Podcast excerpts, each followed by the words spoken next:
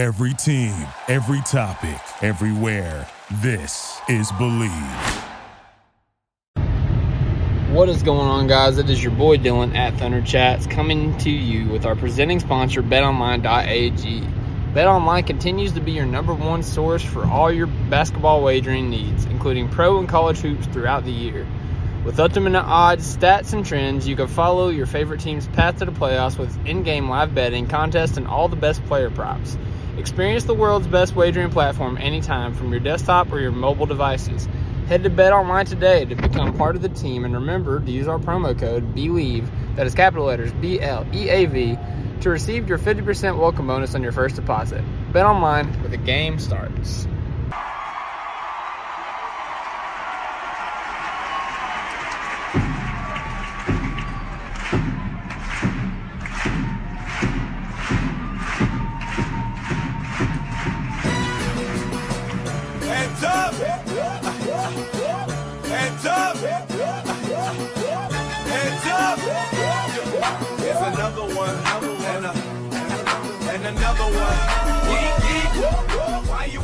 And welcome back, everybody, to another edition of the Top of Thunder Podcast. I'm your host, Dylan Huntsinger at Thunder Chats. We're part of the B-League Network, and this podcast is brought to you by BetOnline.ag. We have a very special episode planned for you guys today. First, before we get to all that, I got to get to my co-hosts. First, we got in the Batmobile, rocking with the new mic. We got Batman himself, Alex Galejandro Aurelio. What up, Alex? What up, man? What up? Just ready to get this podcast started, man. We got a good guest on.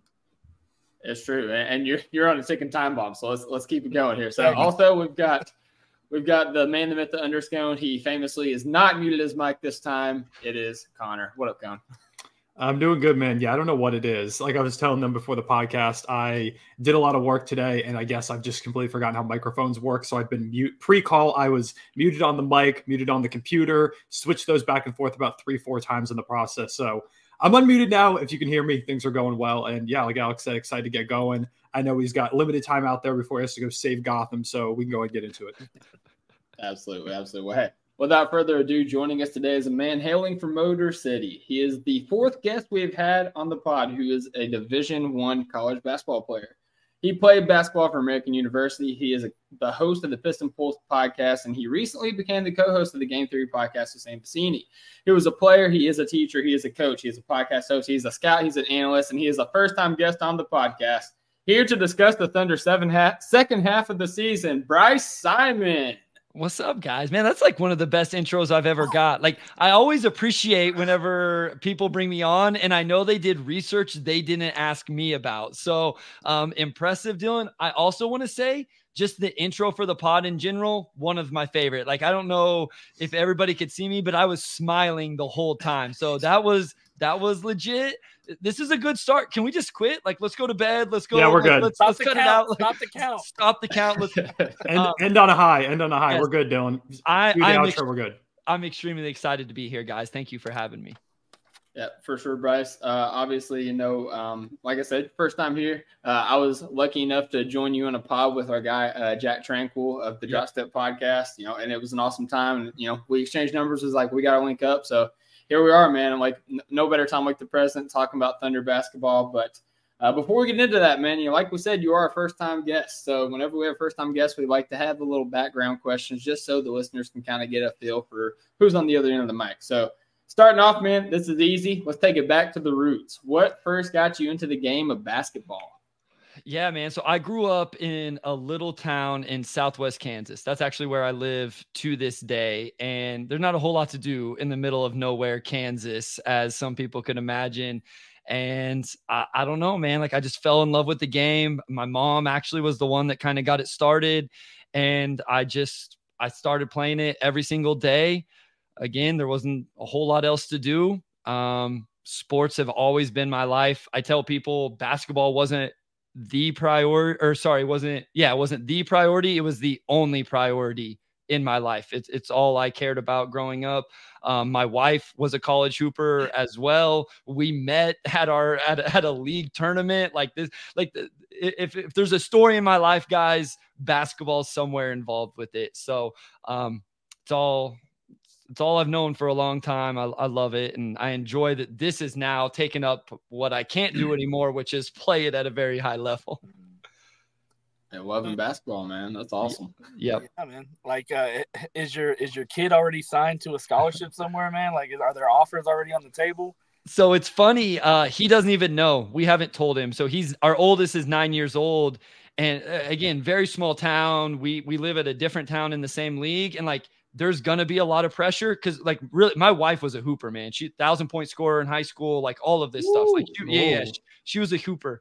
And so we're like, he doesn't need any pressure. Like we don't want to force him into it or what. So he has no idea that either one of us played college basketball. We haven't told him. So he doesn't even know. So I'm sure he'll figure it out someday. But for now, we kind of just let him, take his own path, see where it goes. If he goes on that path, he might be ready for one of the draft picks we have in like 2029 or 2030 or something like that. So there's still plenty of time to become a Thunder draft pick. Don't worry, we got a lot of them. He says that like it's a family secret that he doesn't want anybody to know. Our son still doesn't know that we played basketball at one time in our life. Yep. So you're one of the few podcast hosts that we hear routinely that actually played basketball collegiately. So how do you take that experience and kind of, use it in your basketball coverage that you're doing now? Yeah, I want to be clear about something. I don't think you have to play the game to evaluate the game. Like I've always said that. Like that stuff really pisses me off. Sorry. Like I hopefully I'm okay to say that. No, you're absolutely good. Okay. We had the explicit tag. I'm waiting for one of you to cuss to let me know that I can cuss. I'm a teacher, so I don't cuss because sometimes my students do find the podcast I go on and listen. Me too. To them. Okay, also a teacher. Yes. But I don't like when people say that stuff. I will say, I do think it gives me a different perspective. I played in two NCAA tournaments. I played JUCO. I played Division I. I've had experiences. I was a college coach for a year after I graduated. I've coached girls' high school basketball. I've coached boys' high school basketball. I've been an assistant. I've been a head coach, like all of these different things. It just allows me to look at the game a different way. Some things I think it does give me a perspective on is like, the coach I played for, we scouted to no end with incredible detail. And I think it allowed me to see the game in a certain way that maybe not everybody does, but that doesn't mean everybody else's perspective shouldn't be valued. I could care less whether someone played the game or not. If they know hoops, they know hoops. And I'm going to respect that opinion. So I want to make sure and be clear, like just because I played the game, I don't think I know any more than anybody else, but I do think I have perspectives that I can give because I was in those locker rooms. I was in those high, like intensity situations, those type of things. And it does give me a unique perspective on some things. Yeah. And I know Dylan mentioned in the intro, you've recently hopped on to Game Theory with Sam Vecenie or Vecenie. I completely butchered that. But I just want to ask, how did you get in contact with Sam and how did you end up hopping on there? Which of course you do now pretty frequently. Yeah, so that one's kind of random. So I do some non-media draft stuff that I'm not going to get into, but we met through that. The first time I ever called him was essentially like, hey, I'm Bryce Simon. Nice to meet you. And it ended up being a 90-minute phone conversation where we talked about all of these different draft prospects and all of this different stuff. We stayed in touch. I would hit him up every once in a while about things. And the other thing that probably played in my favor, I got to know Coach Spins pretty well as well. So me and Spins became, I would call us friends. And so I think whenever that was all happening behind the scenes, I would assume Coach Spins kind of, pushed me a little bit as well to be, the person that filled into those shoes. I didn't realize that role came with the pressure that it did. Like, I don't know if you guys know this, but the last three people that have been his co-hosts now work full time, like in NBA front offices, scouting with agency, something like that. And I'm like, okay, well, I hope I'm not the one to break this, but I don't, I'm married, 3 kids. I don't know that that's the path for me or not. So who was it before Penny? So I didn't know who it was, but whoever that person was apparently works in full-time realm in some way. I've only known Penny and then Spins. That's all I was familiar with. If we've never heard of that about them again, they work for the Thunder. Yeah, it's Vince Rosman for all we know. Yeah, that's awesome, man. I mean, I've really enjoyed, obviously I enjoyed, the dynamic you had with Penny. Obviously with Spence, Spence is much more of like an analytical guy, but like I really enjoy your all's dynamic on there. So, I mean, you've been killing it. Keep up the good work. Thank you for all the notes that you took on All-Star Weekend because it's about to come into play. Before we get into Thunder Talks, I just got to ask you because I know Alex has some takes he wanted to get off too. What was your kind of take on All-Star Game and All-Star Weekend as a whole? Yeah, I mean, I threw my notes away, so I don't have them with me because I didn't need them. I was so disappointed, guys. Like, I don't know if you guys were disappointed or not. Thank you. Yeah, listen. I literally had 2 pages of notes. I was like watching this stuff because I knew Sam was going to make me record right after the All-Star game. And I'm like, if we're going to do this, I'm going to give legit stuff. We're going to talk about this and that and, whatever. I'm like, Ant shooting left-handed and the dunk contest is no fun. Steph and Sabrina was awesome. I thought the three-point competition in general was really cool. I think the whole weekend should be shooting competitions, three-point shooting competitions, bring back retired players, bring in more WNBA players to do those sort of let's just do as much of those type of things as we can. I had hopes for the All-Star game, and it was such a letdown. I wouldn't have continued to watch it if I didn't have to record that pod. So, Alex, preach, brother. Okay, I'm glad I had. Do they disagree with us? Do Cone and Dylan disagree with us? I have no idea, but to me, that was an embarrassment. Yeah. Here's the thing: these are the best of the best in the NBA of this year. I know you can shoot threes. I know you can dunk. I know you can score a basket unabated, unabated. I know all that. And and I'm not even talking about the dunk contest or anything like that, because I honestly think that Friday night, the sophomores, freshmen. The Rising Stars. I thought that was great. It wasn't bad, yeah. It was competitive. The G League team came out and they beat Team Detlef or Team – I forgot which team it was. Team Detlef beat Team Tamika. Yeah. Team Powell. Yeah.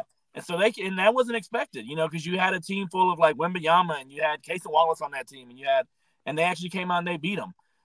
So that was very competitive. That was very good. Saturday nights is always a mixed bag, dunk contest until you start. I don't know what the fix is for the dunk contest, but 3-point contest is always good. Skills challenge is a little bit weird. So the Sabrina versus Steph thing, great. All-Star game, I was like, okay. It's going to be a competitive game. We're back to East versus West. This is no longer, pick guys on the playground type stuff. And I was disappointed. I was embarrassed because, again, usually fourth quarter, you say, hey, we're going to play some defense in the fourth quarter. And I understand nobody wants to get hurt. Regardless of whether you play defense or not, hardly anybody gets hurt in these types of games. And regardless of that, if you're playing the way you're playing as it was on Sunday, you can still get hurt, but the MVP award for the game is named after Kobe Bryant, one of the most competitive people that has ever played the game outside of Michael Jordan, outside of, that realm of person. And to play the way you did, it kind of besmirches the authenticity of that title, of that MVP award. Cat was having his own dunk contest. It was nothing out there. I could do that. Myself, Cone, and Dylan, we've never played collegiate basketball. We could have gone out there that day and scored at least 10 points. That's how shitty the defense was. And so, yeah, I was disappointed. And, I get it. Nobody wants to get hurt. Nobody wants to necessarily put themselves in harm's way. But we expect this to be the best pickup game we've ever seen. And it was a complete letdown. So I want to touch on that real quick. You said it perfectly right there. Players at that level understand how to play a game of pickup, making it competitive without putting people in unnecessary danger or harm to get injured. You're right. Somebody could land doing what they did and tear an ACL with non-contact. I thought Cat was going to get hurt. Yeah, but you can play a certain amount of defense, play with a certain amount of competitiveness. You just don't challenge guys at the rim. You don't do crazy fouls. You just don't do crazy things. There's a way to play the game competitively with a certain spirit to it, where you at least stay in front of your man or try. You at least go with your man when he cuts to the basket off the ball. You at least run back in transition. And the thing is, I think it takes away how cool some of that stuff looks, because it looks better whenever guys are playing at least a little bit of defense and then they throw a lob or they shoot from 35-3 and it's a contested shot, like things like that. There's just a way to play the game. Doesn't have to be crazy serious, but there is a way to play the game without putting people at major risk of injury. Like this One more note. Let him cook. Go off, Alex. Go off. ISO. So. We just went through the NFL Pro Bowl. Yeah. Nobody watches that shit. It's flag football. Nobody watches that. This was the NBA equivalent of flag football. That's what this was. And if this continues like this, nobody's going to watch the All-Star game. Yeah, agreed. Yeah, it's like y'all both said. I mean, it's a mixed bag with the whole weekend. I like the Rising Stars format. I even like the Skills Challenge format. I think it's kind of interesting, you know, what the ant shooting left-handed thing, it was a little bit like, okay. But overall, I think it's interesting. Three-point contest to me has been the best thing for a while, like just the shooting. And then the Sabrina Steph thing was awesome. I really hope they bring it back with what they were talking about next year. You know, maybe it's like Steph and Dame versus Sabrina. And if Caitlin Clark decides to come in and do something like that, like that's super cool to me. I like that crossover and that type of event. That was the highlight of the weekend for me. And then, of course, after that, it all goes downhill. Dunk contest is rough. I, like y'all said, I don't know how you fix that, because I've seen a lot of people say that, you know, you need star power, but like Jaylen Brown didn't do anything special. Like, God. He shouldn't have been in the finals. And if you take a look at the All-Star rosters this year, I think the only guy on either of the All-Star teams that I would really want to see in a dunk contest or makes sense at this point is Anthony Edwards. But outside of that, it's guys who are a bit older, you know, guys who aren't really these emphatic dunkers. Like, you know, there's Giannis, but he's not going to do like a 360 through the legs type dunk. Like maybe John Morant, maybe Zion, but the best dunkers aren't, you know, the all-star guys. They do a lot of things other than dunking. And like Zach LaVine and Aaron Gordon back in 2016, which is my favorite dunk contest of all time, neither one of them were stars at that point. Eventually, you know, LaVine became an all-star. Aaron Gordon became a key role player for a title team. But neither one of those guys were all-star players. They're known as stars now when we look back, but in the moment they weren't. And that's part of the reason was they became stars is because they had that amazing dunk contest. Like that put their name on the map. So I don't think it's the star power thing. I just think the dunk contest, like we've seen so much at this point. And also like with the judges, Jacob Toppin threw down that crazy dunk. Like that dunk was sick. And they gave him like one of the worst grades of the first round. The Mac McClung dunk was awesome. The one where he like grabbed it, let go and grabbed it again. That was super creative. We don't really see that. Yep. And they didn't give him a 50 either. Like the I don't know what it was. It just felt like we were in the twilight zone of dunk contests. I don't know. That in particular was the weird part to me. And then the All-Star game, you know, I don't know why they got rid of the Elam ending. I feel like that was one of the few things that could theoretically promote competitiveness, because it's like, hey, if they get to this number, they're going to win. So maybe it inspires guys a little bit. So they got rid of that. You know, they went back to the old format. I mean, you can hear it in Adam Silver's voice after the game when they asked him about it. And he's like, well, you scored the most points ever. Congratulations. He was like so clearly upset about it. There's also the report today that Andre Iguodala, Larry Bird, and like someone else, like people from like kind of the players union or like the retired players association or whatever, went into the locker rooms and asked them to have like a competitive game before the game. And very clearly that message like it was not received at all by anybody. And, you know, there's fun moments like when Luka and Jokic were passing the ball back and forth, going down the court, and like Shai was throwing down the dunk and, you know, things like that. Like there are some fun moments. But at the very least, like if you do that for the first three quarters or the first half or whatever, I'm cool. Really, if they just played like solid defense, like doesn't have to be, you know, try hard, like really get in your stance type stuff. But if they just played decent defense in the fourth quarter, I think everyone would have been like, yeah, that was a perfectly fine All-Star game. It's just no defense at all. Yeah, the score got too far away, guys, right? Like it got too much separation. And I'm the same way, Cone, is like, okay, if I can just get one quarter of it being competitive. But you could tell like it just wasn't headed down that path. Yeah. And Alex, you're right. Like it was cool watching those guys hit all the threes for a while. But at the end of the day, you guys, we know they can do that. And I don't need them playing a 5-on-5 game to shoot wide open jump shots. So again, if they're not going to do it, let's just have a bunch of different 3-point competitions, because that's what's kind of entertaining at this point anyway. Yeah, I enjoyed back in the day, like, you know, the Russell Westbrook days when everybody was just throwing like lobs to everybody was running in transition, and like there was just lobs going everywhere. And you know, you saw a few in the All-Star game, but A few of them were to LeBron, and, you know, he's still super athletic, but, you know, I think he was banged up going into the game, so he wouldn't try and chase some of those lobs like usual. Giannis wasn't even really getting lobs like that or anything like that. So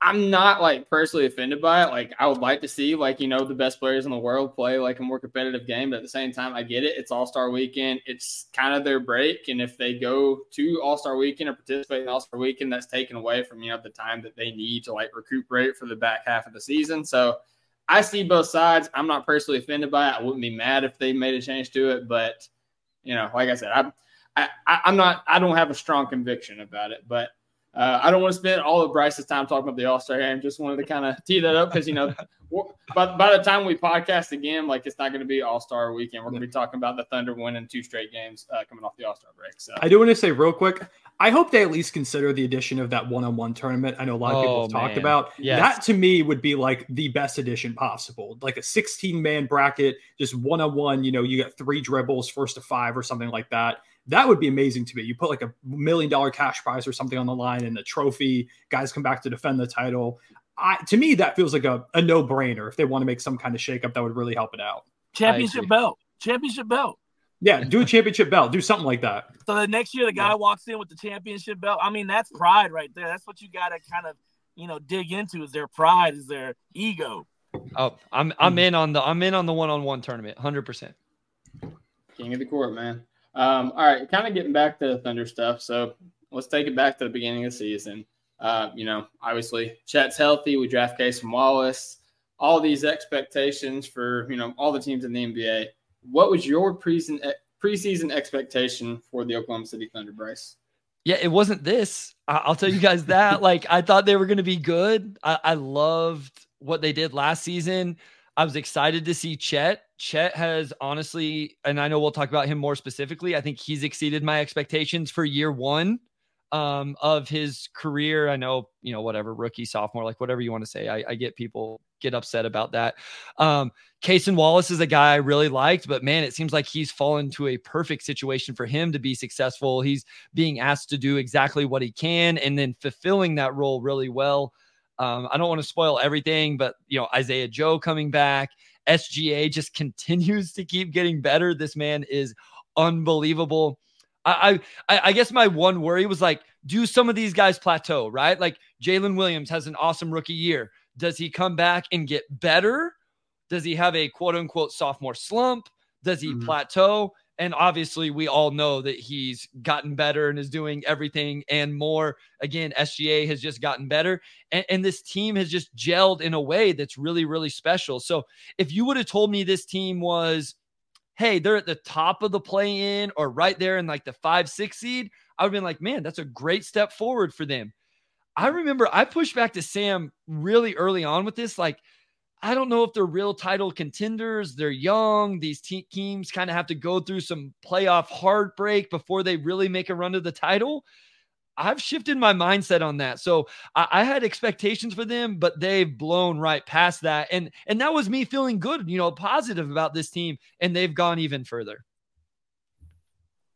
Yeah, before the season, I know a lot of people were getting super hype. I tried to remain, like, objective because – I do all my own stuff on YouTube, and so I try to remain, like, you know, as neutral as possible and try making predictions. Of course, I show the bias, but I was like, okay, I think my preseason prediction was us as a 6 seed, and I was like, we could be a play-in team, but I think, and I even felt like I might be a little optimistic here. I was like, we are going to skip the play-in. We are going to be a straight-up playoff team, and I was telling people, like, if you think we're not going to be a playoff team, I don't know what to tell you because we will be at the end of the season, and here we are as the 2 seed at the All-Star break. And if you had told me that, if you told me we were on pace to win, 56 games at this point, I would have been like, you're going way too far at this point. I think my official projection was like 47 or something like that. And I was like, hey, if we get close to 50 wins, that's sick. And now we're at a point where I think we're 2 or 3 wins away from tying our win total from last season. And we just hit the All-Star break. It's ridiculous, the improvement that the team has made in just a single offseason. Because like you said, there were, you know, it's like, oh, you could have all this progression from young guys, but it's never all going to be linear the way you expect it to go. Yeah. And then it just has been exactly that. Yeah, that's what I know. When, like, the team I cover, 82 games, it's like you think about, okay, this guy's going to get better and this guy's going to get better and this guy's going to get better. And you're like, well, not everybody's going to get better. And for the Thunder, it seemed like everybody did. Like, I'm not saying this is the high end outcome from every single player. I get that. But man, it sure seems like they're doing things the right way in terms of not just drafting block guys, not just coaching guys, but developing them and getting the best out of them as well. So a lot of those draft picks were because of the Paul George trade. So whenever that trade went down, what was it, 2019? Yep. 2019, summer of 2019. Yep. What did you think that Presti would be able to turn it around this quickly? Like the thing, like, you know, our first iteration, we hit literally on 3 straight drafts. Yep. Durant, Westbrook, and Ibaka, and then Harden. And we hit on that. Did you ever think that could possibly be semi-repeated, this quickly and with this team? No, I mean, it's super impressive, right? And I'll be honest, like, I didn't know that SGA was going to be this good. And maybe, like, I had my head in the sand. Maybe other people knew that this is what was going to happen. But, like, that was a huge part of that trade, obviously. Like, how impressive he is. And I know we'll talk more about him. But Sam Presti, man, like does anybody do it better than him right now? Like, I think you'd be hard pressed to say that anybody's doing it better. I'll tell you this, part of a reason why people were so excited about Troy Weaver getting hired as the GM in Detroit was because he came from Oklahoma City. I guarantee you that was part of my argument. How many ever years ago when it happened was like, oh, he'll come in. He's learned under Presti. He's going to try to do it the same way. Obviously that hasn't been. I will also say, I really love teams where you can just tell they have a vision and they stick to it and it makes sense. Like this 5-out dribble pass shoot, they haven't gone against it in any way yet, in my opinion. Even at the trade deadline, people talked about some certain bigs that maybe they should go after. They didn't do it. I know they brought in Bismack, right, as a way. So, but like, we'll see how much time he actually plays. I think the person they did trade for makes a lot of sense in terms of what they're trying to do. So I just feel like they found a vision, they've stuck with it, and then they have this plethora of draft picks where you can just go get the player that fits perfectly with what you're trying to do. Has it all been perfect? No, but the things that needed to be right, they've pretty much got right. Yeah, it's hard to get everything completely correct, especially when you have as many picks as we do. There are going to be some misses, but it's been a crazy ride. Again, as someone who is pretty optimistic with the team, tries to remain kind of level-headed. If you had told me, at the end of that 2020 offseason where we traded away Chris Paul and all those other guys that we'd be this good this quick, I don't know if I would have believed you. So, I get it. Like you mentioned, Shai's kind of been the big player for this team, what he's done so far, becoming an MVP caliber player. I know me and Dylan were both, pretty optimistic, saying that Shai could be the number 1 guy in a championship team and an MVP eventually. Alex, I forget where you stood on that, but I know that Dylan and I were on that boat pretty early. I wanted to ask you about, what'd you say? I stood on business. Okay. I appreciate that. But I wanted to ask a little bit about Shai. What's your favorite part of his game? And what's another area you think he could improve on to take another leap if possible, which it seems like at this point he has endless leaps in his bag. So, yeah, I mean, I don't know. To answer the second question, I guess the 3-point volume, like, is that's probably the easiest answer. Like, that's probably the percentage is creeping up. Yeah. 37.1. Yeah. The percentage is good, but the volume is still 3.3. Like, that's not bad, but if all of a sudden he's shooting 5 or 6 at 37%, along with what everything else he does, like, I guess that. Obviously he's taken a leap defensively, leading the NBA in steals. Like, listen, guys. I think I would make a pretty strong argument for him being the MVP right now. Now, before Joel Embiid's injury, I would not have. Like, I was very strongly Joel Embiid for MVP, depending on games played. If you made me vote right now, and this is not because I'm on, I think I would vote SGA on February 20th as MVP of the league. I think I would. I still think Jokic maybe. Stop the count. Jokic is probably the best player in the world, but just based off what's happened this year and all of that, I think I would go SGA. My favorite part of his game is the suddenness and the change of pace that he plays with. the way he is able to change speeds, change directions, and change pace is just, it's amazing. He's able to decelerate when he needs to. He's able to then explode out of that when he needs to. He can play in the mid-range. He can get all the way to the rim. He can get to the free throw line. Like, what does this man not do? And the thing that I love about it, it's not crazy flashly, right? Like, it's not some super crazy creative handle that's going to end up on a mixtape, but it's a very practical handle. He's not putting dudes on posters that are going to end up on the SportsCenter top 10, but he has crafty finesse finishes. He can play through contact. It's just, it's the way he does it that's very aesthetically pleasing to me, at least. I enjoy that type of player, and every time I even just look at a box score, guys, I swear he scores 30, has 8 rebounds and 7 assists. It's like clockwork with this man. And then I actually watch it, and it's even more impressive. And 3 steals. 3 steals, my bad. Oh, my God. I shortchanged him. Thank you, Alex. You saved me. I appreciate it. I'll remember, Bryce. Oh, God. I'm going to go ahead and head out. Bryce, it's been real. Yes, Alex, thank you. So, y'all kill it. See you, brother. Yeah, Bryce, I don't know if you remember, but whenever we finished recording with Jack and we were just like sitting there like riffing at the end of the podcast, I was sitting there like freaking out because I was watching the Thunder. I think it was the Hornets. Oh, yeah. Uh-huh. And Shai had a legit 5x5 draw at halftime, and I was going nuts. But no, man, one of the things that like really impresses me about Shai, and I think even differentiates him a little bit with all the other like top players in the league, is just his consistency. Yes. Like, you have guys like Luka who can go off for 70, but, you know, there's going to be nights where he has like 19, 21 points. Like, Shai is almost, you can mark it down. He's like somewhere between 27 and like 37 points pretty much all season long. Yeah, no, it would have been interesting. I wish that would have been a really good thing for me to look up in preparation for this. It would be interesting just to see his game log and kind of what, you know, the difference, because like, it's not like his scoring is skewed, like you say, because he has some 60-point game or, you know, stuff like that. It's just every single night he brings it, does what he's supposed to. I was looking at his just like field goal percentage by distance. Guys, he's 74% essentially at the rim. This Basketball Reference calls it 0 to 3 feet. He's 49% 3 to 10, 51% 10 to 16, 55% 16 to the three-point line. And then, as you mentioned earlier, 37% from three. It's just, I think what's impressive is the numbers back it up, and then the film backs it up. And that's what I love. Like, you talked earlier about, like, we talked about like my experiences and stuff. And one thing I've learned throughout the years is, like, I feel like I have a pretty good eye for film. Like, I can watch a game and figure out a player, but there's a lot of numbers that go along with it as well. Analytics aren't like something that's not necessary. Like, it's and the analytics love him, the box score, like all of these things love him as well. So the eye test passes, the number test passes. He's one of the best players in our game, and it's so much fun to watch.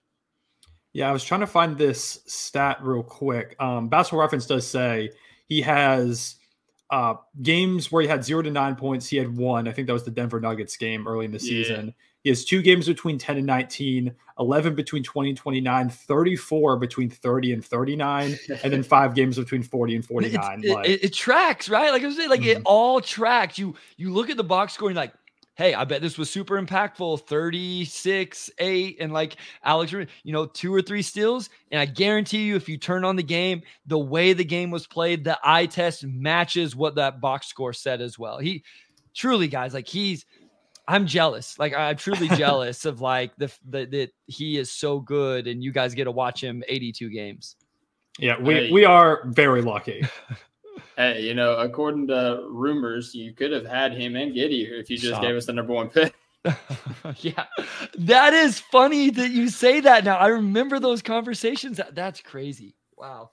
Yeah, no, we actually had Jake Fisher and Matt Babcock on the podcast at like different times, and they both were just like, that's just what we were hearing from the Pistons side. Like, that was never reported from the Thunder side. It's like, people are still going to associate you with it, but all right. Yeah. Yep. So moving on from the Shai talk. Obviously, you know, he's been kind of the focal point of the team so far. Another guy who's been huge for us is Chet Holmgren, coming in as a rookie this season, although there's going to be a lot of people that say he's not truly a rookie, literally the definition of a rookie, but he comes in and as a first-year player is one of the top guys in defensive player of the year running, one of the top shot blockers in the league, the anchor of a top-5 defense in the NBA right now. Chet's been ridiculous. Wanted to ask you, do you think Chet as a rookie right now is going to be able to anchor a top-4 seed type of defense in the Western Conference playoffs? What do you think that's going to look like? Yeah, like that's the question. What you said at the end is the question, right? Like, what does this all look like in the playoffs? Like, that's where I'm at now is I don't want to fast forward the regular season because I love basketball and I want to watch as much as I can. But I think the Thunder, the most interesting team for me for these playoffs. Like, I don't think they have a ton of pressure, right? Like if they don't make it to the finals, nobody's going to freak out. If they don't make it to the Western Conference finals, nobody's going to freak out. I mean, I guess if they like got upset in the first round or something, maybe there'd be a little bit of pause, but I just want to see what it looks like, right? Like I want to see, yes, sorry. I didn't mean to speak that into the world, but I'll tell you what impresses me about Chet. He's skinny, right? Like we all understand this. He has practical strength. Like what I talked about with SGA's practical ball handling, like just how it makes sense on the floor. I've never seen someone as skinny as Chet hold up the way he does when he takes contact in the chest, when he's playing with verticality, when guys just try to like put their shoulder into him. I'm sure you could pull me some clips of like, oh yeah, here he got bullied. But in general, that dude keeps coming back at you and he holds up.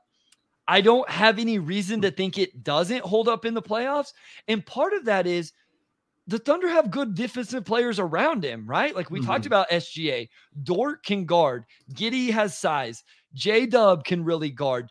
I think Isaiah Joe is a competitor defensively off the bench. Cason Wallace was known for his defense coming into it. Gordon Hayward will at least have, you know, positional size and some versatility defensively. We know he's a little bit older. That's not really his thing, but I think that helps as well. So until I see it, I have no reason to doubt Chet holding up in the playoffs defensively. And really, I think he's a huge key. I don't know what you guys think.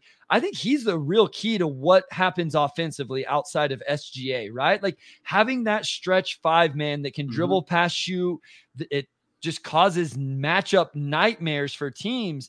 And so I think what he does offensively in the playoffs as well is going to be really interesting. Yeah, help stretch the floor. And you know, obviously like that, I've been clamoring for the past 2 seasons, like get Shai shooting. Like I remember back in his like first year as the like main ball handler after Chris Paul was gone, Shai was like #1 in points per possession and as a pick and roll ball handler, and he had freaking Isaiah Roby as his role man. I was like, just get this guy a big man that can space the floor, competently run the pick and roll, and like watch this guy go crazy. And here he is with Chet. And you know, the other thing with Chet that I don't think enough people realize or give him enough credit for, he hasn't missed a single game in this season of his NBA career. I'm going to say the NBA career. That's just not true. But this season of the NBA career, he hasn't missed a single game. So, like, you know, he had some games where he kind of, like, you know, slowed down, wasn't, you know, putting up as much of a scoring output, wasn't putting up as much shots. But, like, even those games where he kind of takes off offensively, defensively, he's locked in because, you know, like the question said, like, he is the anchor of this defense. And as important as he is offensively with, you know, like, you know, giving Shai these opportunities by having that 5-out offense and having like a legitimate big man out there. You know, he also like gives like guys like Shai the freedom to go out there and get, you know, 2.5 steals per game because, you know, you got somebody behind you, you know, if you mess up on a gamble, you got somebody that's going to hold you down. So I think that, you know, they're very like mutually beneficial to each other. Well, and I feel like he offers enough versatility that if you need to change up the scheme come playoffs against certain teams, right? Like he can do that a little bit. And I think in general, that roster and the lineups can do that as well. Cause you know, again, you may come up against a team and playing just old school drop, maybe they figure it out, right? And you don't want to guard that. So you need to play him a little bit higher, play him at the level. Maybe you want to hedge every once in a while or blitz. And, you know, Chet is mobile enough to then recover out of that. So I think, I'm not saying you're just going to want to switch with Chet all game long, right? But he is mobile enough that he can offer some versatility. If you do want to switch some possessions, if you want to do some different coverages,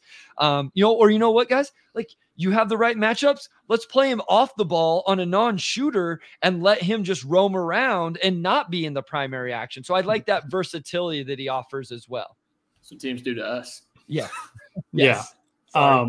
Yeah. Also with the Chet thing too, you know, like part of the reason we succeed despite not having a lot of size and what gets us going is we force so many turnovers. And like Dylan said, a lot of that is we can take the game most to get those turnovers because Chet's on the back line. And that's something else where I think a lot of the discourse around Rookie of the Year, which at this point, I mean, Wemby's probably going to win it. He's been ridiculous. Yeah. But a lot of the discourse around Chet and Rookie of the Year and stuff earlier on that tried to discredit him was saying like, oh, you know, Chet plays next to Shai and Dub and all these other guys, but they also get to play alongside Chet. Like that's a big benefit for them too, especially we talk about on that offensive end where coming into the league, there are people like, oh, Chet's not going to work because he's so skinny. How can he guard the Jokic's and Embiid's and all these other guys? It's also a mismatch on the other end because he's so quick and has been so fluid with the ball in his hand. You know, he's got a great spin move. He's great at getting to the rim and just kind of using a little scoop because he's got so much length. He can shoot over guys, shoot the three. He's a mismatch in his own right. And we've seen him throughout the season. We beat the Nuggets 3 times out of 4 this season, you know, with Nikola Jokic playing 3 out of those 4 games. We held up perfectly well and got those wins, and Chet did a great job in those ones. First game against Jokic, we really struggled. I mean, the whole team did. It was one of the biggest blowout losses of the season. But after that, he adjusted. Same thing against the Timberwolves. After the first game where he looked really hesitant, he was a lot better in the other games. So it feels like he learns really quickly too. And I think in a playoff format where you give Chet 7 games potentially to try and figure out a team, especially teams that we've already going to have played before, I think it's going to allow him to be way more effective than people realize. And you guys know this, and I'm sure your listeners do as well, but his competitive spirit, it sounds like is second to none. And this goes all the way back to the draft process. I remember people talking about it, about how competitive he is. He doesn't back down, all of those things. And at the end of the day, that stuff matters, right? Like we just talked about this to an extent with like All-Star Weekend and stuff. It'd be interesting whenever you get somebody like Chet and Wemby and those guys involved, how are they going to act whenever they get in those situations? But that's going to play out well. I'll say I knew he was skilled offensively. I wasn't sure it was going to translate this well, this fast, and it absolutely has. So credit to him. Credit to whatever Oklahoma City is doing with their, you know, their coaching staff, developmental staff, stuff like that. He's been everything. He's exceeded expectations for his rookie season based on what I had for him. Yeah. And the other thing with Chet that, you know, I spent the entire offseason like this was like kind of my mantra. Everybody's talking about like, oh, what's he going to do against Jokic? What's he going to do against Embiid? Like, you know, what's he going to do against him? Like, what are they going to do against him? Like, he's a 7-footer with a handle that, you know, can pull up for 3, like, you know, get to the lane. Like, and he's got even that first game when we lost to the Nuggets by like 30 points or whatever, I'm pretty sure Chet had like 19 points or something like that on Jokic in like 3 quarters of action. Like he was getting his and Jokic was having trouble staying in front of him. So, you know, the thing that's scary about Chet is, he spent this entire offseason rehabbing from an injury that you know set him back for the entire year. He hasn't had an offseason just to go into the lab and work on his game, work on his body. And coming into this offseason, I'm just going to say, look out next year. Yeah, no, there could be another jump for him for sure. Hey, speaking of jump, players that took jump, I'm about to ask you a loaded question that's going to make your mind explode right after a word from these sponsors. And we are back after a word from our sponsors. I left you guys with the tease. I left Bryce with the tease. Bryce, what is Jalen Williams' ceiling? As much as he wants it to be, like I'll be honest, I feel like sometimes he gets forgotten when I talk about him. I don't know about you guys. I don't know how about you guys feel like NBA national media and stuff like that. SGA gets all of this credit and attention, and rightfully so, right? Like he is a real MVP candidate. Chet is a real Rookie of the Year. Like we just, you know, talked about all the things he does. And then I think sometimes it's like, okay, it almost stops there. And it's like, no, there's another guy there that is really, really good. And as you pointed out, has gotten even better this year. So, you know, J-Dub is better from the field, better from 3 significantly on more volume, and averaging more assists with barely any more turnovers. And I'll be honest, like I'm a little embarrassed. I went back and so I keep game notes from every game I watch. And I don't know how many exactly double digit Thunder games I've watched in full where I took like in-depth notes. And I'm like, dang, I don't write enough about Jalen Williams. You know, I have these, all this, and I think it's just like what he does is just, he just goes about his business and he guards and he gets a steal. And then there was some games I'm like, man, J-Dub's kind of had a quiet first half. And then I'll put, oh, wait, as I write this, now he's going off. He's taking the game over in the second half. Has it that kind of been a trend for him, or was it just the games I watched where maybe he just let the game come to him, let things go? But in the moments where this team really needed him to turn it up, he was always there and always reliable. Yeah, it's that fourth quarter, the start of the fourth quarter, when Shai goes to the bench and he's given the chance to be that primary ball handler. That's when he goes off. Baby. Yeah, that's when J-Dub shows up particularly. He does kind of seem to have some slower starts to games, kind of finds his rhythm. But the second that fourth quarter comes around, he is unstoppable. He was leading the NBA in fourth quarter points in January. I'm not sure if he finished leading it, but I know he was for a majority of the month. He has one of the best shooting percentages out of anybody, one of the best clutch true shooting percentages. Okay. So when he gets those fourth quarter moments, because the Thunder have a positive net rating even with Shai on the bench. Like, we let an MVP caliber player go to the bench, and because he's so good at the start of fourth quarters as that primary ball handler, which has been to me like the biggest revelation for this team. When we talk about why they are so good, you know, Giddey's been disappointing, and we'll talk about Giddey here in a moment, but Shai's fantastic. You know, Chet can handle the ball. Everybody on the team can handle the ball a little bit, but beyond Shai, with Giddey not being great, we needed like one more true ball handler, and Dub becoming that player with as efficient of a score as he is, the defensive jumps. To me, that's the big thing that has unlocked this team and could potentially turn them into, you know, a multi-time championship caliber team. Like, if we win multiple titles, it's because, you know, we got Shai. He became an MVP player. We hit on Chet, but that was at the second overall pick. Getting him at the beginning of the double digits, you know, towards the end of the lottery, securing with that spot, and him becoming an amazing shooter, an all-around versatile player. Really the only flaw in his game I feel like there is at this point is he just doesn't shoot a lot compared to some of the other, you know, high-profile young players. And I think that's going to come more and more with time, but to me, he is the key. And like you said, I think a lot of people are like, oh, Shai's the MVP, and, you know, Chet, maybe he's rookie of the year, but J-Dub could very well be the second best player on this team, you know, behind Shai at some point. And like, I already think he's nearing all-star caliber. Yeah. He just doesn't quite have the recognition for that quite yet. Yeah. I mean, he's definitely a guy that I feel like is going to make all-star teams. Mm-hmm. And yeah, I think I had it in my notes, like him being able to take over games and be the guy, the man when SGA sits is incredible. But what I always like to point out too is, but then he can also play the role next to Shai when Shai is on the court, because it's easy to say, oh, this guy takes over whenever SGA goes off, but he's only 60% of himself whenever SGA is on the court. Well, now that doesn't equate right. You know what I mean, guys? Mm. And so the fact he can be 90, 95% of himself when SGA is on the floor and play alongside him, and then go to that full 100% of Dub whenever SGA is off, that's a truly special player that really is thriving in his role. And I think that's what makes it really, really exciting. Mm-hmm. It's funny the parallels that you have with this team from the, you know, the first iteration of like, you know, Thunder U or whatever.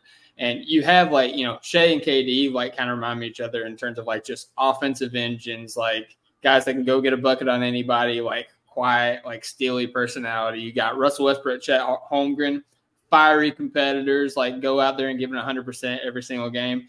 And then you got the Jalen Williams, James Harden. Now, I'm not comparing them and their personalities or even their play styles, but in the first iteration, Harden came off the bench and, you know, he would kind of close with the starters. And that would be the time where, you know, he cooks by himself and then, you know, he gets to kind of integrate with the team.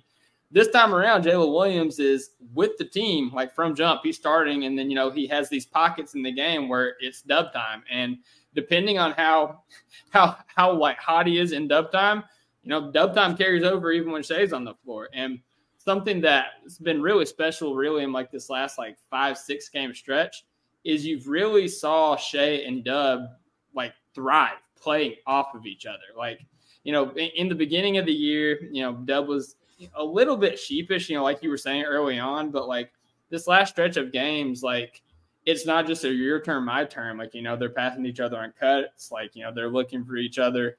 You know, whenever they're running the fast break, you know, Dub will be dribbling the ball on the, you know, top of the key, Shai will be in the corner, vice versa. Like, you know, they're screening for each other. Like they're really truly playing off each other. And it's like, borderline seamless. And, you know, kind of transitioning into the other question, I'll let Cone ask it, but, you know, there's another guy that, you know, there was a question with the fit whenever it happened. And like I've said in the pod, like a few times, like it's popped every now and then and it's worked every now and then. But like whenever we win and we succeed with that pairing, it was in spite of that pairing.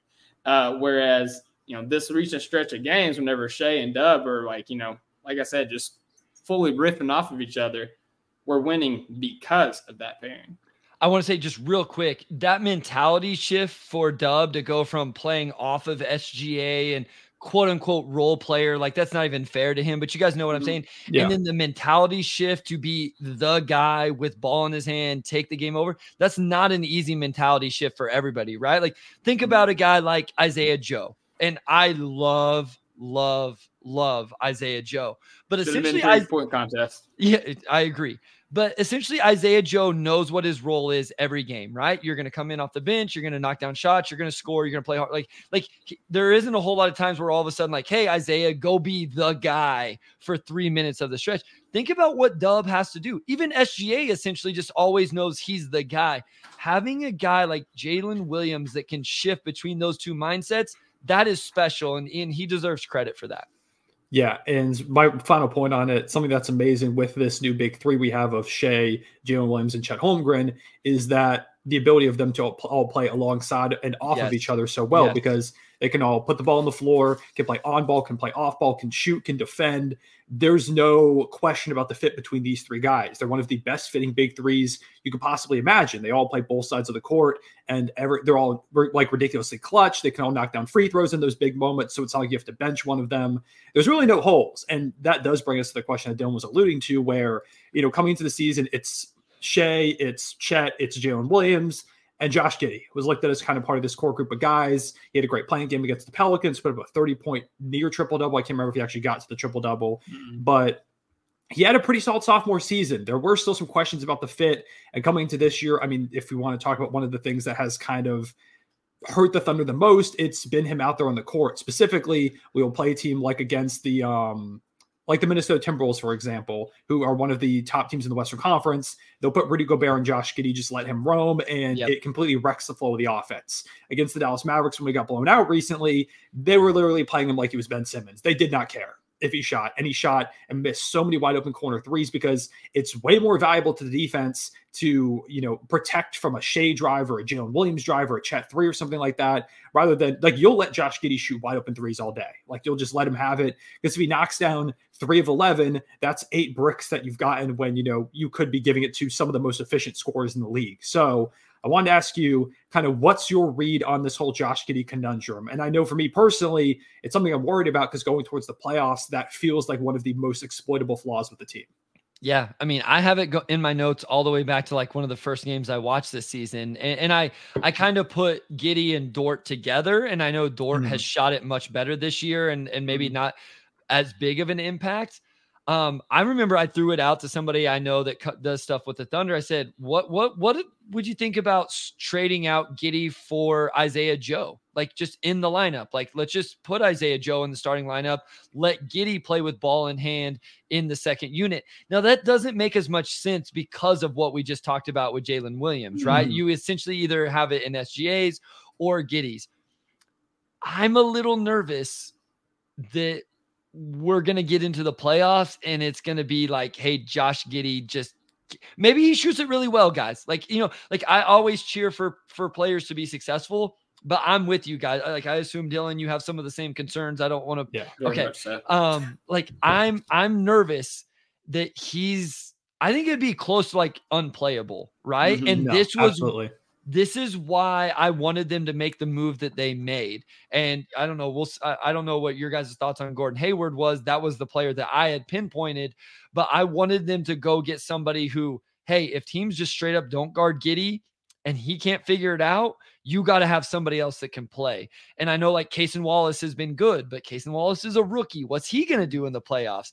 Isaiah Joe has been good. Again, is it going to be there in the playoffs as much as I love him? So I like that they went and got a veteran who you feel like you can count on.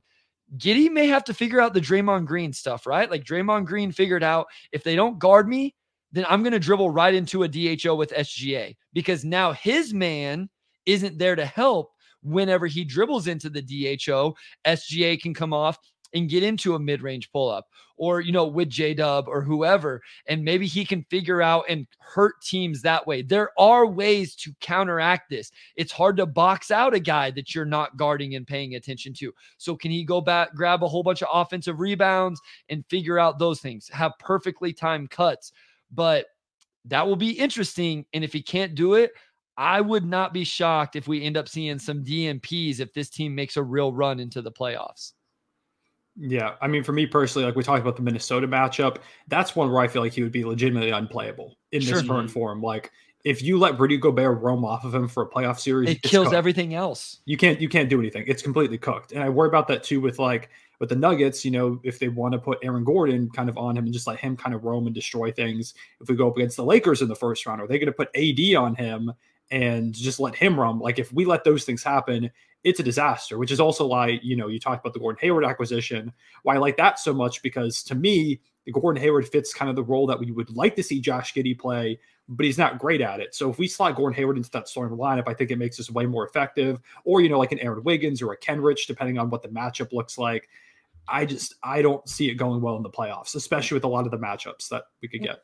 Well, just think about the advantage you lose against the Nuggets if they could put Jokic on Giddey. Right? Mm-hmm. Like we just talked about this. Oh, how's Chet going to guard Jokic? Well, how's Jokic going to guard Chet?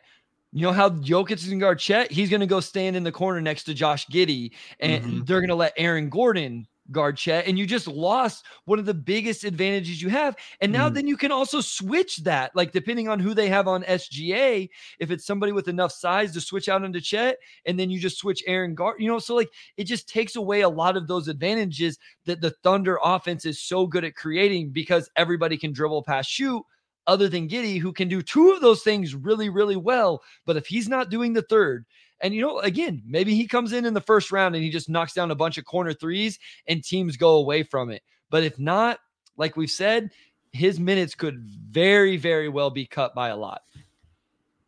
Yep, for sure. I've said a lot about Josh Giddey this season, so I'm not going to pile on, even though I'd like to. But I'm going to move on to the next question, because we are getting kind of pressed for time, and I want to get through most of these. So, how do you view the Dort-Cason pairing? Would you view it as more of like a student-master or master and apprentice, I guess, training your replacement, or best of both worlds?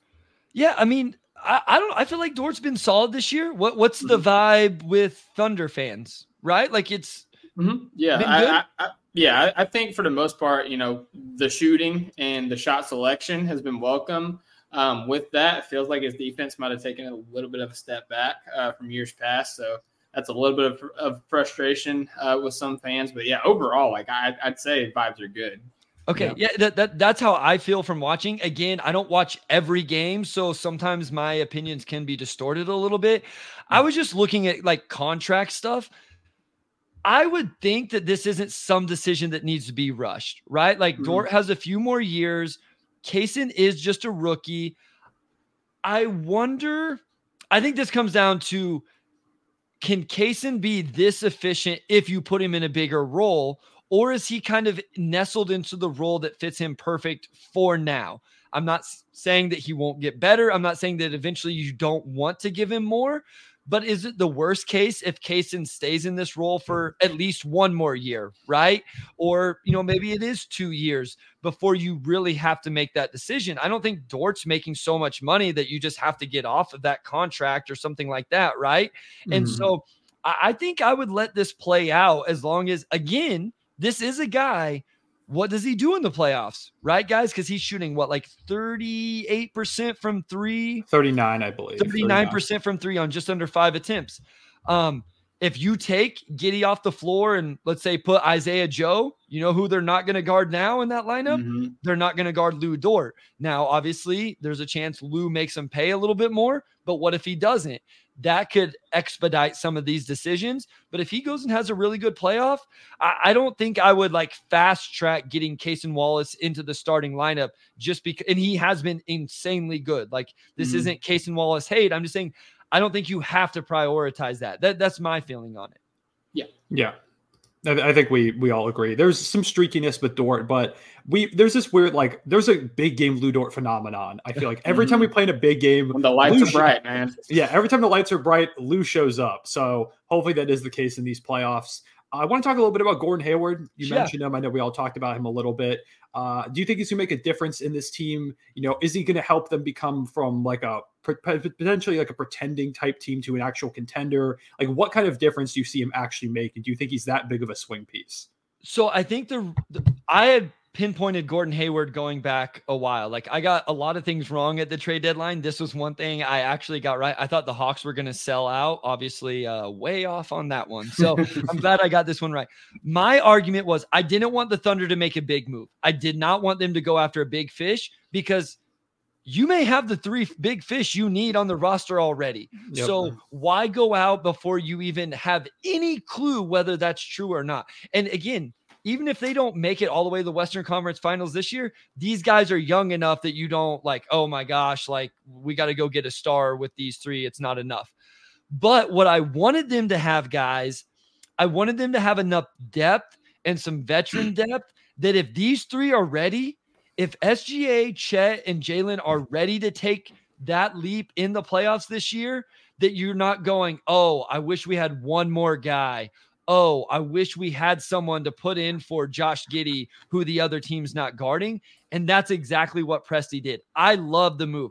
I don't know that he's a game changer or changes the trajectory of the team. But what I think he does is if SGA is an MVP level all through the playoffs, if Chet is that defensive anchor we talked about, if J-Dub does what he has done all regular season, Gordon Hayward gives you another player to add to that mix, some veteran experience that you're not just going, man, we don't have the fifth guy or the sixth guy to make this happen. We were one guy short. I didn't want the Thunder to go, oh, we missed out on a chance because we were one guy short. I think now you have that option. Yeah, it's nice to have that veteran experience on the roster too with the playoffs coming around. Mm-hmm. Yeah, I think there's a chance that he's going to play more than some fans might even expect him to play. You know, so, as long as he's healthy. Just let me ask this. Like, do fans in general not like it? Do they think it's a non-factor? Like, what was the thought process? Like, where are fans at in general?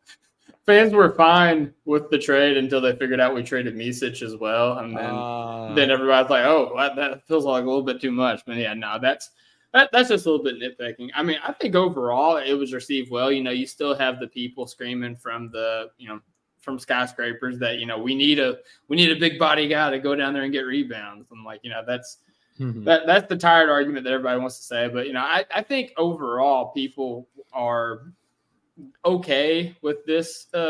At the least, they're okay with this trade and this addition. They realize that it's like, you know, kind of like a low risk, high reward type of thing.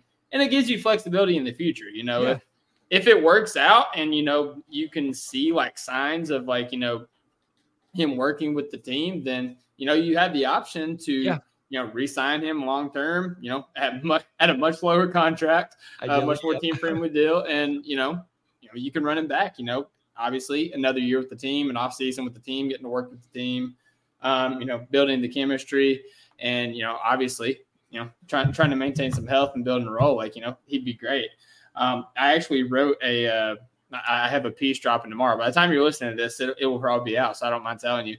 But I talked about the three things that Gordon Hayward does that the Thunder all excel at, but he's also, like, why he's going to be on the floor. And the three things that, like, people don't kind of think about Gordon Hayward is he's a really good passer. Yes. For being like a secondary, tertiary creator. I looked it up. He actually has 0.1 more assists per game than Josh Giddey does, ironically. So driving, like he's a really good driver for somebody his age. Like I think he has like 10.8 drives per game, which, you know, is like, it's like in like the 45-50 range, but like Jalen Williams, who like we think of as like a relentless driver, he's at like 12.4 drives per game. So it's like kind of like right in that range. And his cutting, like, He is such a smart and opportune cutter. And like LaMelo Ball, I love him. Like he's a phenomenal playmaker. That's kind of all they have. And at Charlotte, like in Gordon Hayward's Timward, in terms of like playmakers, like he's got Shai, he's got Dub, he's got Chet. Of course, he's got Giddey. Like he's got so many people on the roster that are going to be finding him on cuts. And, you know, we've seen Aaron Wiggins you know, like vitalized his career before, you know, he started knocking down 50% from three this year, strictly off cuts to the basket. Like Aaron Wiggins was who I called death by 1,000 basket cuts. So I think like those three things, like Gordon Hayward's like going to add to this team in spades. No, I love it. I think he's a really nice fit. I was just curious if fans thought he was actually going to be a part of the rotation, or if they're like, no, we better not take minutes from Aaron Wiggins, or, you know, those type. And the thing is, again, maybe all those guys are ready. Maybe they all play well in the playoffs, but you want some insurance in case they're not, because there's a chance that it doesn't all work out come playoff time, whenever the pressure gets higher, the defensive scouts get better, all of those type of things. Yeah, I think it makes sense to have a guy, you know, with that experience, someone like you said. I think insurance to me is the best way to take a look at it. And at the very worst thing, you know, even if it doesn't play that much, like the only guy we gave up that was in the rotation consistently was Micic, and I think we're going to be perfectly fine without him. So yeah, we'll be good. Yep. But yeah, well, kind of going ahead and wrapping up this last, you know, the last bit of this podcast, I want to talk a little bit about the playoffs. We talked about it a little bit, you know, we went over our maybe biggest weakness in a playoff environment, which seems to be, you know, Josh Giddey, the fact that they can roam off of him. What do you think the Thunder's biggest strength would be in a playoff environment? I mean, I think their defense for one, right? Like they're like you guys mentioned earlier, they're a top five defense with versatility. And I think that matters come playoffs. I think they're well coached. And so you get into a playoff situation, maybe you lose game one trying to play certain coverages, certain schemes, but then you have personnel that can match up, do different things, take different matchups. Again, I talked about it, went through all of it with Chet. So I think just kind of that versatility they have.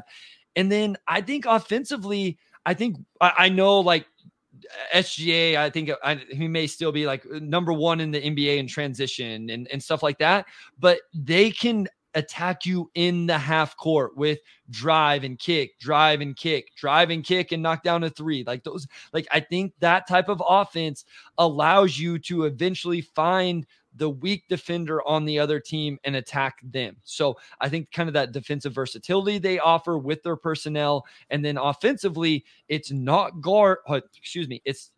easy to guard that many guys that can shoot the ball, pass the ball, those type of things. And then you guys said it, somebody that seems pretty clutch to me in SGA, somebody that seems pretty clutch in Jalen Williams.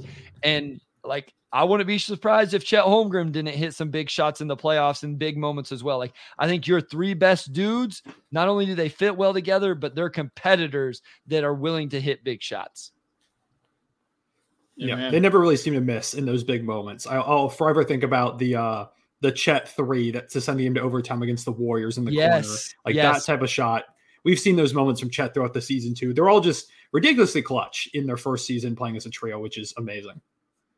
Yeah, and you know they can get it done in a number of ways. I don't know what it is right now, but I know like recently they were ranked top five on offense and defense in terms of half court and transition.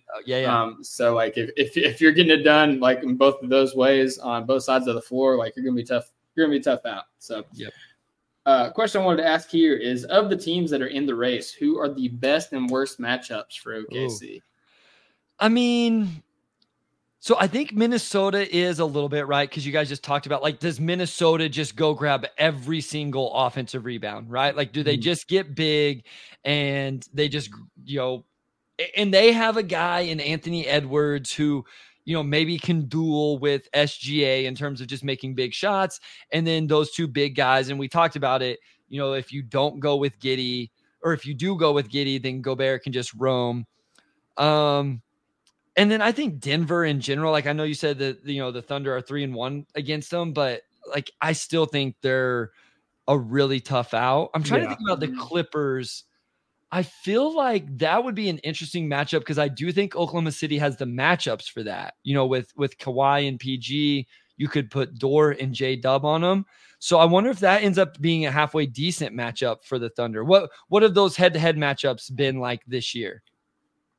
We played them once without Kawhi Leonard and blew them out in Oklahoma City. And then recently we had a pretty close game against them in LA where it was really close up until the end. And Paul George went crazy in the final quarter. And I think we ended up losing by about 10, but it was really close most of the way. So yeah. And I mean, they were just, it was ridiculously tough shot making, which is what the Clippers do, you know, with Harden, Kawhi, Paul George. They can knock down those tough buckets, even though I felt like the guys were playing fantastic defense. We actually play them first game out of this break on Thursday, which I think will also tell us a lot. Dylan, that one's in OKC, right? Yeah. We have back-to-back and OKC. Okay. Gotcha. That one will be really interesting then, because like I say, like I like the versatility that they offer in some of those matchups. So maybe a team like the Clippers, like they don't have as much trouble matching up as some other teams. Because I think the Clippers are really good. Like West is going to be really interesting. So yeah, it'll also be the first game with Gordon Hayward is supposed to play that first game, I believe. Okay. Nice. So fingers crossed. We'll see what he does. And then kind of wrapping it up here with this playoff section before getting to some rapid fire questions. Who do you think is the X factor for Oklahoma City for the rest of the season and in the playoffs in particular? Who do you is like the X factor guy to really turn us from, you know, maybe we make it out of the first round to making a Western Conference Finals run? Yeah. So I'm going to go like, I'm going to cheat a little bit here, but I think it's got to be either like a Dort, Cason Wallace, Isaiah, like one of those guys just has a playoffs where they shoot lights out, right? Like, not the same type of players, but, you know, Rui Hachimura, right? The playoff run he went off with the Lakers in terms of his shot making was a major difference. We saw it with the Heat, right? With Gabe Vincent and Max Strus and those guys. And so I think as good as SGA, Chet, like it would be like those guys have to be the dudes, right? So it's going to take Dort going 45% from three throughout the playoffs, or Isaiah Joe just going crazy, or Cason, you know, someone. I think if you have one of those guys that just goes on one of those heaters, that's what is like the X factor to get you into a Western Conference Finals, potentially an NBA Finals. All right. I like it. All right, man. I know you covered the draft now a little bit. I'm not going to ask you all the draft questions because I'm going to try to get to the predictions to get you out of here. But I just want to ask you, who is your favorite fit in the draft class for OKC, and why is it Reed Sheppard? Okay, so Reed Sheppard is a good one. You were also, I think, you know, I think we took Filipowski in a recent mock with Sam. And I think that made a lot of sense. We talked a lot about Kelly Olynyk as a potential fit for this team, like around the trade deadline. Matas Bezelis is a guy that makes a lot of sense because he's a bigger like wing that can theoretically dribble pass shoot. The answer is Cody Williams, though. Like Cody Williams is the answer if you give me anybody. And I know that's a cop-out answer because of his brother. But again, Cody Williams has high basketball IQ. He has great touch around the rim. He can attack off the bounce. He can play on or off the ball. Right now, he's shooting it really well on somewhat low volume, and he defends. So I'm like, we just talked about all of these things all podcast long. Cody Williams is the answer. But there's some other names that make a lot. You know, a name that popped into my head while I was listening to UConn is Bobby Clintman, who plays in the NBL. I think Bobby Clintman is the best off-ball cutter in this draft. He's not a lottery guy, so I don't want Thunder fans to think I'm speaking that into existence. He's an end of the first round guy, but like you talk about a guy that can thrive cutting off the ball, can shoot it a little bit, can handle a little bit, play a little bit of defense. That's actually a really nice fit that, later in the first round type of guy. He's got crazy length too, doesn't he? Yes. Yeah. But I like his game. Yeah, hey, Presley likes the NBL pipeline, so I could see it happening. There you go. All right, man. Kind of rapid fire on these predictions here. I'm not setting you up or anything like that. It's over under. So basically, I've got like 7 or 8 over unders. We'll just rapid fire. You can say as much or as little about them as you want to do. Cool. And we'll wrap it up, man. So over under 1.5 major individual awards for the Thunder. Under. Wait, hold on. Major individual. Does that count? Yeah, under. Gosh dang, that sucks. Yeah, under. Sorry. It's all good. Go with your heart, man. All right, over under 1.5 all defensive team guys.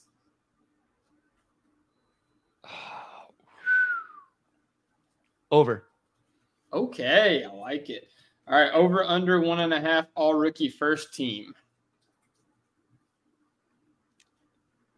Under. Sorry, Cason. It's understandable. Second team. Fair. Over under 1.5 draft picks used in the draft. I was just thinking about this the other day. It has to be under. Like total draft picks, first or second round? Yes. No, over. Okay. Over under 54.5 wins on the season. 54.5. They have 37. They have 54, 28. What'd you say? 57? 54.5. 54.5. I believe we're directly on pace for 56 at the moment. They'd have to go like 17-11. Is that right? I think my math's right. 17-11.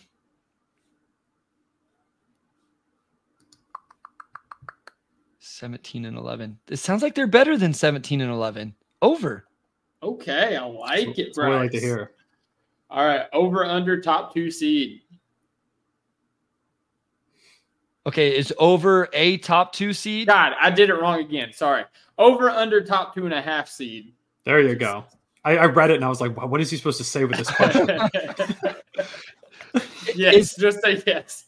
Okay, so under would be first or second seed. So over would be second or first seed. I'm thinking of like, you know. The standings. Got it. I'm trying to complicate. I'm so sorry. Over. It's fine. I worded it terribly. I think they're going to finish as a top two. Okay.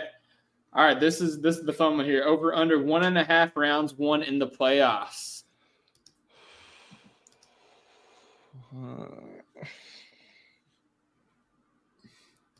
Bryce is laboring over this one.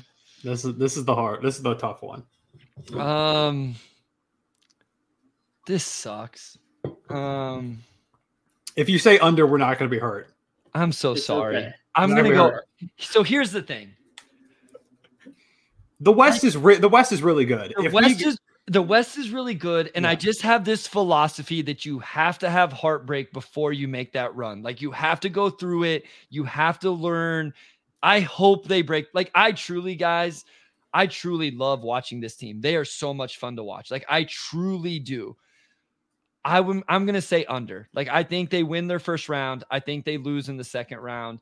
And then I think they come back the next year and go further and even better. But that's just kind of my personal philosophy on these things. I mean, it's all tough too with like, there's the Wolves, the Nuggets, the Clippers. There's all these good teams. Like they may meet the Nuggets. If they get the one seed, like they can meet the Nuggets in the semifinals. And like at the end of the day, I love the Thunder. I'm not picking against the Nuggets until they lose. Like I'm just not going to. And I think the Nuggets have real depth ish, like questions. No, I shouldn't say issues, but like I have some real wonders about that. But until I see it, I'm not going to pick against it. And I think the Clippers are really good as well. If you tell me they meet the Timberwolves in the semifinals, I don't know, like that would take some shuffling in the standings, but we just talked about how that could be a really bad matchup for them too. Right. So I think I got to go under. I'm sorry. It's all right. It's okay. We're not mad. It's all good. We'll throw you a life raft here. How many games in the second round? 7. Excuse me. Misspoke. 7. That's a stark difference, bro. I'm sorry. That's 7. Okay. If we lose 7 games in the second round, that's perfectly fine. That's fine. That's a good trajectory to build off of next year. Mm. All right, last over under, and then I got one more question. Over 1/2 2024 MVPs on the roster.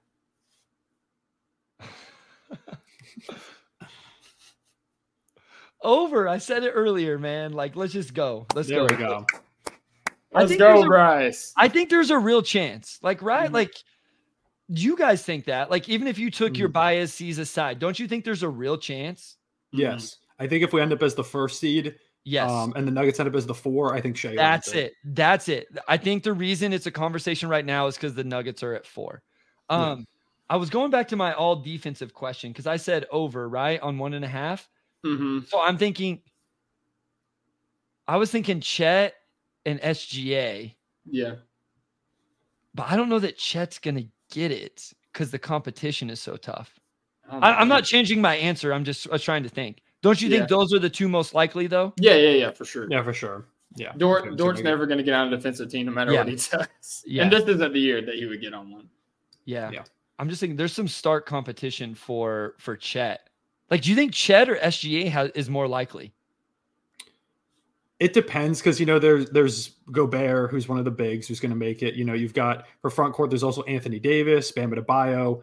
But I do think when you get to Victor is in that conversation. But I do think when you get to, I believe it's 2 backcourt, 3 front court. I believe. I don't know. They might have made it positionless, like All-NBA. I can't remember. I know All-NBA is. But I think there's still 2-guard, 2-3 forward. Yeah, but even in that case, I mean, I think, you know, anchor of a top 5 defense in the NBA, I think he's got a pretty good shot at the very least with second team. You at least have to get one based off team success. Yeah. So it's like, does the other one, like one of them maybe ends up first, does the other one get second team? That's is looking, unless it changed, like you say, with all NBA, it looks like it's not positionless. That's why I started to get nervous in terms of both of them getting on there. But yeah, if there's 3 front court spots, he could get second team. Derek White's going to get on it at the guard position. Caruso, maybe. From what I'm seeing here, it may actually, I think it may have moved to positionless for all defense. Okay. So that changes it a little bit too. That makes it okay. I was going to stick with it either way. I just wanted to look at it a little bit more. So feel better about it this way. Yeah. All right. Sorry. Yeah. You had more. My bad. I always start asking questions and hijacking people's pods. I'm sorry, man. You're good, man. We're flexible. Like I said, you know, it's a roadmap. We take detours every now and then. I got to see the sights. Yes. Yeah. In terms of like Shai on the MVP, like, you know, like Cohen said, I think if he gets the 1 seed, he maintains this production, maybe even continues to ramp up, because over the past couple of years, like post All-Star break, Shai's 3-point shooting like takes a spike. And so he hit 7 of 10 at the All-Star game. We'll say that. Yeah. So there was shooting. There could be a sign of things to come. And yeah, go ahead. I was just saying, it's a 2-horse race, right? Like it's him and Jokic right now. Obviously, if the Bucks really grew in the standings, if the Mavericks made a crazy run, they look good All-Star break. I mean, Tatum's probably the one that's kind of getting jobbed in this whole conversation right now. But I mean, he probably has the best overall team that he's playing with too. Like you said, Dylan, if the Thunder finish 1 and the Nuggets finish 4, there's a strong argument here. Yeah, and it's not out of the realm of possibility that, you know, he shoots such a low volume on threes that can creep up in the 40s. And I know his free throw shooting's in like the 88s right now, but, you know, we've seen him at like, I think he was at 91 last year. So like, and he takes a ton of free throws. So, you know, if he starts like making those and not missing like 2, 3, 4 in, you know, random games, like, you know, 1 seed, maintaining his production, the leap on defense, 50, 40, 90. I don't think you can not give the guy MVP. Yeah, I think there's a super strong argument. I love it. All right, man. Bold prediction for the Thunder before we go off. Oh, just anything? Anything. Bold prediction.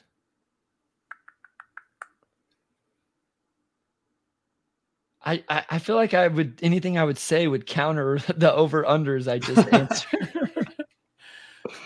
that's probably a host error there. Sorry about that.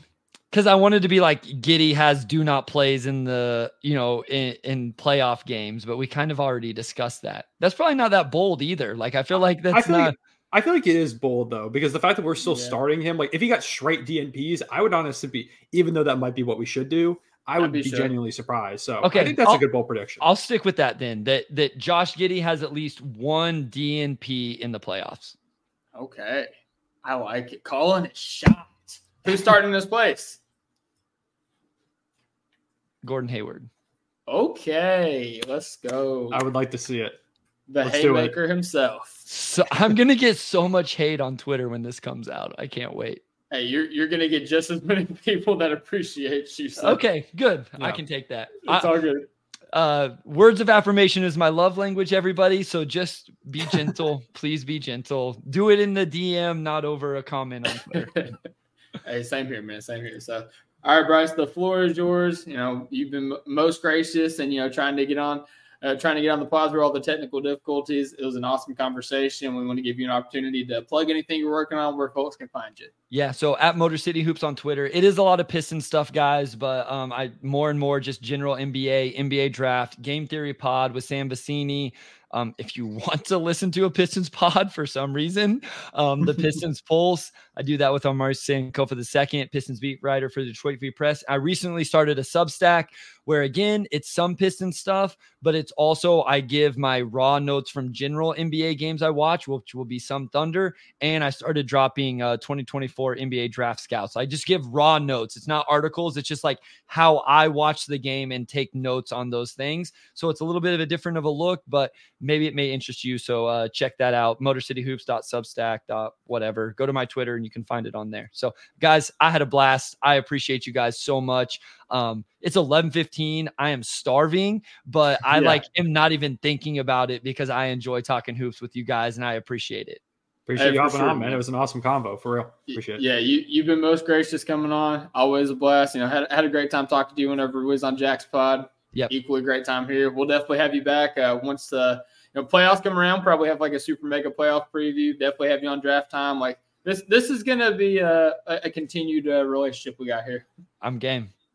All right, man. Well, hey, we're going to close out the podcast, but before we do, we do a thunder up at the end. I know you got Piston fandom, but if you want to join us, you can. So with that being said, everybody, thank y'all for listening. Hope you guys have a great night. God bless. Hoop when you can. And as always, thunder up, thunder up.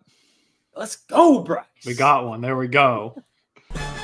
Thank you for listening to the Topic Thunder podcast. Our podcast is available to subscribe on Apple, Spotify, Stitcher, and Google Play, or anywhere else you listen to your podcast. Be sure to leave us a 5-star rating and a positive review, and follow us on Twitter at OKC Topic Thunder. Thunder up!